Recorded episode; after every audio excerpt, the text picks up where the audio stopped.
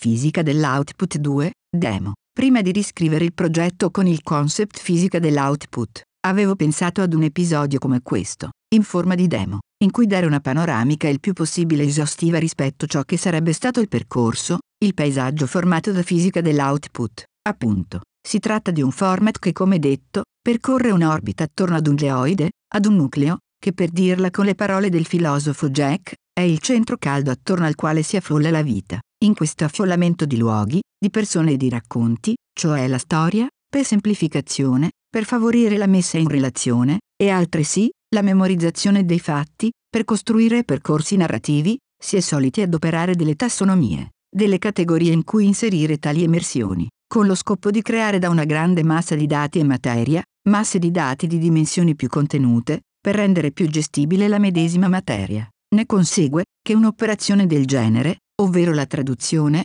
cioè la conversione di dati, sostanze, materialità prevede in questo processo una perdita anche cospicua della materia sezionata. Tale materia, tale geoide infatti è tenuto assieme da una rete relazionale che rende tutto ciò appunto, ai nostri occhi una forma, ovvero un agglomerato organico. Per gestire in modo positivo questo problema, e per positivo intendo dire costruttivo, cioè che promuova la costruzione, la formazione di costrutti e soprattutto di consapevolezza. La strategia è quella di gestire la materia che si ha a disposizione in modo da, per usare una metafora legata al cibo, preservarne i principi nutrizionali che la compongono, le specificità, individuare i nutrienti di qualità e nutrirvisi, la qualità, le tassonomie, le categorie sono astrazioni, sono idee umane e per quanto possa essere lecito controbattere che una metafora legata al cibo paia come una forzatura, tuttavia un punto di incontro si può trovare nel processo che porta da un punto ad un altro, da una situazione ad un'altra. Lavorare troppo un alimento, raffinarlo, significa rinunciare, con un gioco di parole, ad una parte sostanziale di sostanze. Se viene a mancare la polpa, c'è poco da mangiare. Se viene a mancare la complessità, l'assimilazione sarà probabilmente immediata, ma priva, altrettanto, probabilmente, di un beneficio. Ne consegue che il valore non è assoluto, ma si costituisce, si forma in un contesto, inserendolo in un contesto, in relazione a qualcos'altro. A questo punto, il contesto, ciò che c'è, è il playground in cui fare il proprio gioco, ed evitando ulteriori metafore, si tratta dell'ambiente in cui viviamo la nostra vita, in cui ci mettiamo in pratica. Data questa premessa, se voglio bere del succo di arancia, ho bisogno di un paio di arance. Potrei andare al supermercato sotto casa aperto 24 ore, per acquistarne un brick, anche se, la filosofia di questo podcast segue una direzione diversa. Coltiva un albero di arance e mangia le arance che è coltivato. In mancanza di ciò, reperisce arance coltivate senza l'utilizzo di pesticidi o quantomeno che non siano stati pesantemente annaffiati con docce chimiche. Spremi l'arancia e recupera il succo. Bevi il succo. Fatto. Se il cibo, come il caso di questo podcast, sono le vicende legate all'arte, esse si rifanno alla storia, che trovava posto nei libri in diverse sostanze in forma di documenti. Tali documenti sono stati scritti e salvati da qualcuno. Qualcuno, prima di me, prima di te, ha spremuto del succo e l'ha confezionato, sistemandolo da qualche parte. Ci ha scritto un libro, un saggio, ci ha parlato durante un seminario o una conferenza, dicendo che quello era succo d'arancia, ed è quello che noi, talvolta abbiamo, ed era quello che talvolta, qualcuno, proprio come noi, ha avuto a disposizione. Per capire se lo sia veramente, occorre assaggiarne di diversi. Qualora avremo l'occasione di tenere fra le mani un frutto, potrebbe capitare di gustarne un aroma differente dal precedente e da tutti i precedenti. Così troveremo il succo che fa per noi, e con esso, la nostra strada. Averne consapevolezza significa aver vissuto un'esperienza proficua, il che, in altre parole, in un intervallo orbitale più ampio, riguarda il come procurarsi del succo d'arancia recuperandone il succo, e, soprattutto a cosa il succo d'arancia è legato, cioè quale sia il posto e lo scopo del succo d'arancia nella mia giornata, proprio come dicevo poco fa, riferendomi alla vita, cioè cosa farne di essa. Marcel Duchamp è il punto di partenza da cui iniziare delle considerazioni rispetto allo scenario dell'arte contemporanea. Vista la premessa, e il caso particolare del costruire un discorso rispetto alla vasta opera di Duchamp, la strategia è quella di impostare un racconto che descriva cinque particolari aspetti della sua vicenda artistica, cinque come il numero delle dita di una mano umana, da cui per estensione deriva anche la parola digitale, cioè qualcosa legato al tener di conto, al calcolo, al computare. Duchamp, e la permeante influenza sulla modalità, sul fare arte, sul creare dei pezzi, comunemente chiamati opere e opere d'arte, non permettono certamente di essere esaurite in cinque passaggi. Per questo, il gioco consisterà nel pubblicare periodicamente delle chiuse a questi cinque punti, proponendone altri cinque, altri cinque, altri cinque, e così via. Fisica dell'output è un format pensato per discutere rispetto a delle piccole filosofie, a delle pillole, a delle capsule, a dei fatti essenziali e sostanziali. 1. Nacque nel luglio del 1887 in Francia, Normandia e morì nell'ottobre del 1968. 2. Secondo la timeline ufficiale, nel 1912, eseguirà il suo ultimo lavoro su tela, una pittura d'olio chiamata Nudo che scende le scale.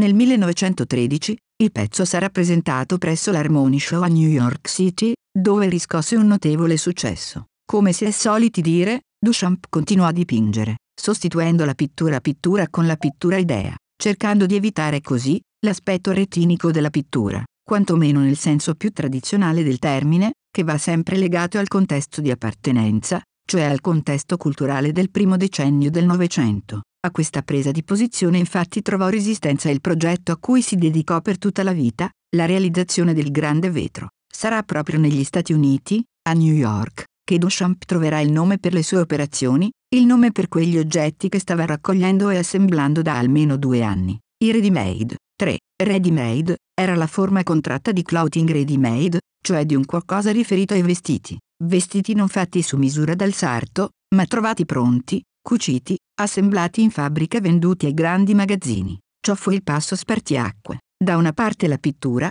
la maniera pittorica, e dall'altra, il dipingere, l'esprimere, il vestire, con le idee. In un certo senso, e dentro certi limiti, sostituì la retina con l'idea, o per dire altrimenti, espanse, la portata dei ricettori retinici. L'idea, fu il vestito, poi infinitamente declinato nella sua opera, adoperato, forse, anche, per vestire il corpo nudo che discendeva le scale. 4. Negli appunti che poi troveranno corpo nei quaderni dedicati al grande vetro, scrive ponendo una domanda che rivolge prima di tutto a se stesso, può un'opera non essere un'opera d'arte? Questa domanda, che ritroviamo oggi come un classico nella letteratura dell'arte, fu un lascito, un enigma, una domanda inviata sia ai suoi contemporanei sia ai posteri. Dopo oltre un secolo, avendo a disposizione un'ampia collezione di mostre, cataloghi e saggi dedicati all'opera di Duchamp, si tratta di una domanda, di un episodio classico, mitico direi, che in un certo senso, chiede, due volte, sto chiedendo, sto affermando che, può esserci un'opera che non sia d'arte,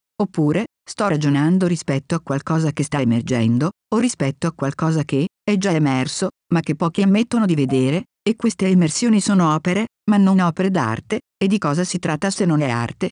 Fra le altre cose di un oggetto, tanto per cominciare, vestito di un'idea. La temporalità, in un certo senso, l'abbandonare gli oggetti a se stessi, all'oblio, al lavorio del tempo, è la modalità che Duchamp ha da sempre adoperato per capire, per verificare se un oggetto effettivamente fosse d'arte. Un ragionamento messo alla prova del tempo è una sfida, una partita che Duchamp svolge prima con se stesso. Superato l'ostacolo dell'io, ecco che la sfida diviene una contesa con tutti gli altri, là fuori, con gli artisti, mercanti, gli addetti ai lavori dell'arte. Questo perché secondo le sue parole e il suo pensiero, l'opera non nasce opera, lo diventa. Così come le cose non sono cose, lo diventano con il tempo. Nascono come un espediente, che riguarda l'evento, ed eventualmente divengono opera, come una scultura, per esempio. 5. Duchamp è un designer che installa i suoi prototipi nel salotto di casa. Del resto per Duchamp lo studio è proprio questo, il luogo in cui si vive. Ruota di bicicletta, in questa sede rendo i titoli delle opere in italiano, è un rimando al caminetto di casa, della casa in Normandia, in cui visse la sua infanzia. Far girare la ruota, significava azionare sia l'oggetto, sia la memoria, e aiutava Duchamp a concentrarsi. Ruota di bicicletta è un lavoro di montaggio, in cui dei pezzi, delle componenti vengono assemblate, in questo caso una ruota, forcella e sgabello. La componentistica permette di montare e quindi smontare l'oggetto cioè una volta costruito, di decostruirlo, un lavoro di decostruzione. Inoltre, il rovesciamento, così come per scolabottiglie, defunzionalizza l'oggetto e lo rende inerme. Il sottosopra è un atto sovversivo che conduce e obbliga ad una nuova conoscenza. La ruota è un generatore simbolico, un atto processuale che parla del divenire della pratica e Duchamp è senza dubbio interessato al processo come elemento primario generativo. La ruota è l'opera prima e l'emblema di questo, del moto del mettere in moto le cose, azionarle, del muoversi del rimanere in movimento sia come azione, sia come procedura. Queste alcune password che ho trovato efficaci e affascinanti, che si possono adoperare per entrare nel lavoro di Duchamp. Del resto, i titoli dei lavori, un dispositivo adoperato fortemente da Duchamp, sono le password, le istruzioni date per la lettura del lavoro che abbiamo di fronte, per trovare la soluzione all'enigma visivo che stiamo osservando, e parafrasandolo, per logica del rovesciamento, ogni soluzione istruisce il problema, il problema è una costruzione, una costruzione sorta attorno alla soluzione. Dunque, non ci sono che soluzioni. Non cosa la ruota di bicicletta è, ma cosa la ruota, il meccanismo della ruota, è in grado di attivare, di mettere in moto girando, l'esigenza di percorrere altre vie, in cui si rendessero necessarie altre competenze che non fossero unicamente date dalla sensibilità della retina, dalla retina allenata, come ebbe a scrivere, che includessero, per esempio, la necessità di un'interpretazione ausiliaria, e non a caso, ecco dunque l'uso della parola, la parola è come detto sia una password, sia un'informazione. Parlando essa parla, informa, cioè dà forma. La parola è per Duchamp giocoleria linguistica, un significato aumentato dalle ibridazioni e dagli slittamenti, o scarti, linguistici e di senso, in questo caso, di un madrelingua francese che in terra straniera parla inglese americano. Così, anche così, veste e riveste gli oggetti. Ciò equivaleva, ed equivale a un pensare altrimenti, non radicale, ma radicante. Mediante la parola, il ready-made, attivò gli oggetti. Usa come detto il PANS, i giochi di parole, attivando il linguaggio, il vocabolario come strumento espressivo in una continua oscillazione di senso, il come se, as if, che poi sarà fissato da Mata Rosler nella letteratura artistica attuale. Questo il senso dunque per una ulteriore lettura e interpretazione della fatidica domanda sull'opera come qualcosa di diverso dall'arte. L'idea e il linguaggio vestono e rivestono gli oggetti che non sono più opere, ma sono, anche, opere. Un rovesciamento fattuale, non casuale, come modalità per recuperare ogni singola goccia di succo di distillato, dal suo scolabottiglie. Oggetti, i ready-made, smarriti e poi ricomparsi, riassemblati negli Stati Uniti, da cui, la perdita dell'originale come emblema, cent'anni dopo, nello Internet. Come dirà Artie Firkant, dopo Internet, c'è da tenere presente che l'originale potrebbe non esserci, non esistere, per cui, si procede per serie, per una serie di copie autentiche. Inizialmente erano dei ragionamenti, delle installazioni casalinghe, o da studio, come fu il primo atto di ruota di bicicletta, ripeto, il sostituto del caminetto di casa, o, per attaccapanni, il sasso dell'inciampo, una trappola, uno sgambetto sistematico e programmato che sprogramma appunto, scoordina, invia, manda fuori strada, che è una strategia per trovarne un'altra. Si apre al caso, alla chance che, per giocoleria linguistica, è il caso che accade, imprevedibile si manifesta, e accadendo, appunto, cade. Qui mi riferisco al lavoro 3 rammendi tipo 1913, in cui ci sarà un ennesimo elemento fondamentale ad entrare nel gioco, vale a dire la scatola. La scatola, box, è fondamentale perché come già citato in precedenza, è quell'elemento, e al contempo quella porzione di spazio in cui tutto si mescola, creando l'archivio. Il lavorio del tempo, ad oggi ha fatto sì che l'azione di Duchamp si diluisse tanto da divenire un predefinito, un riferimento spesso gestito in forma preta-porter.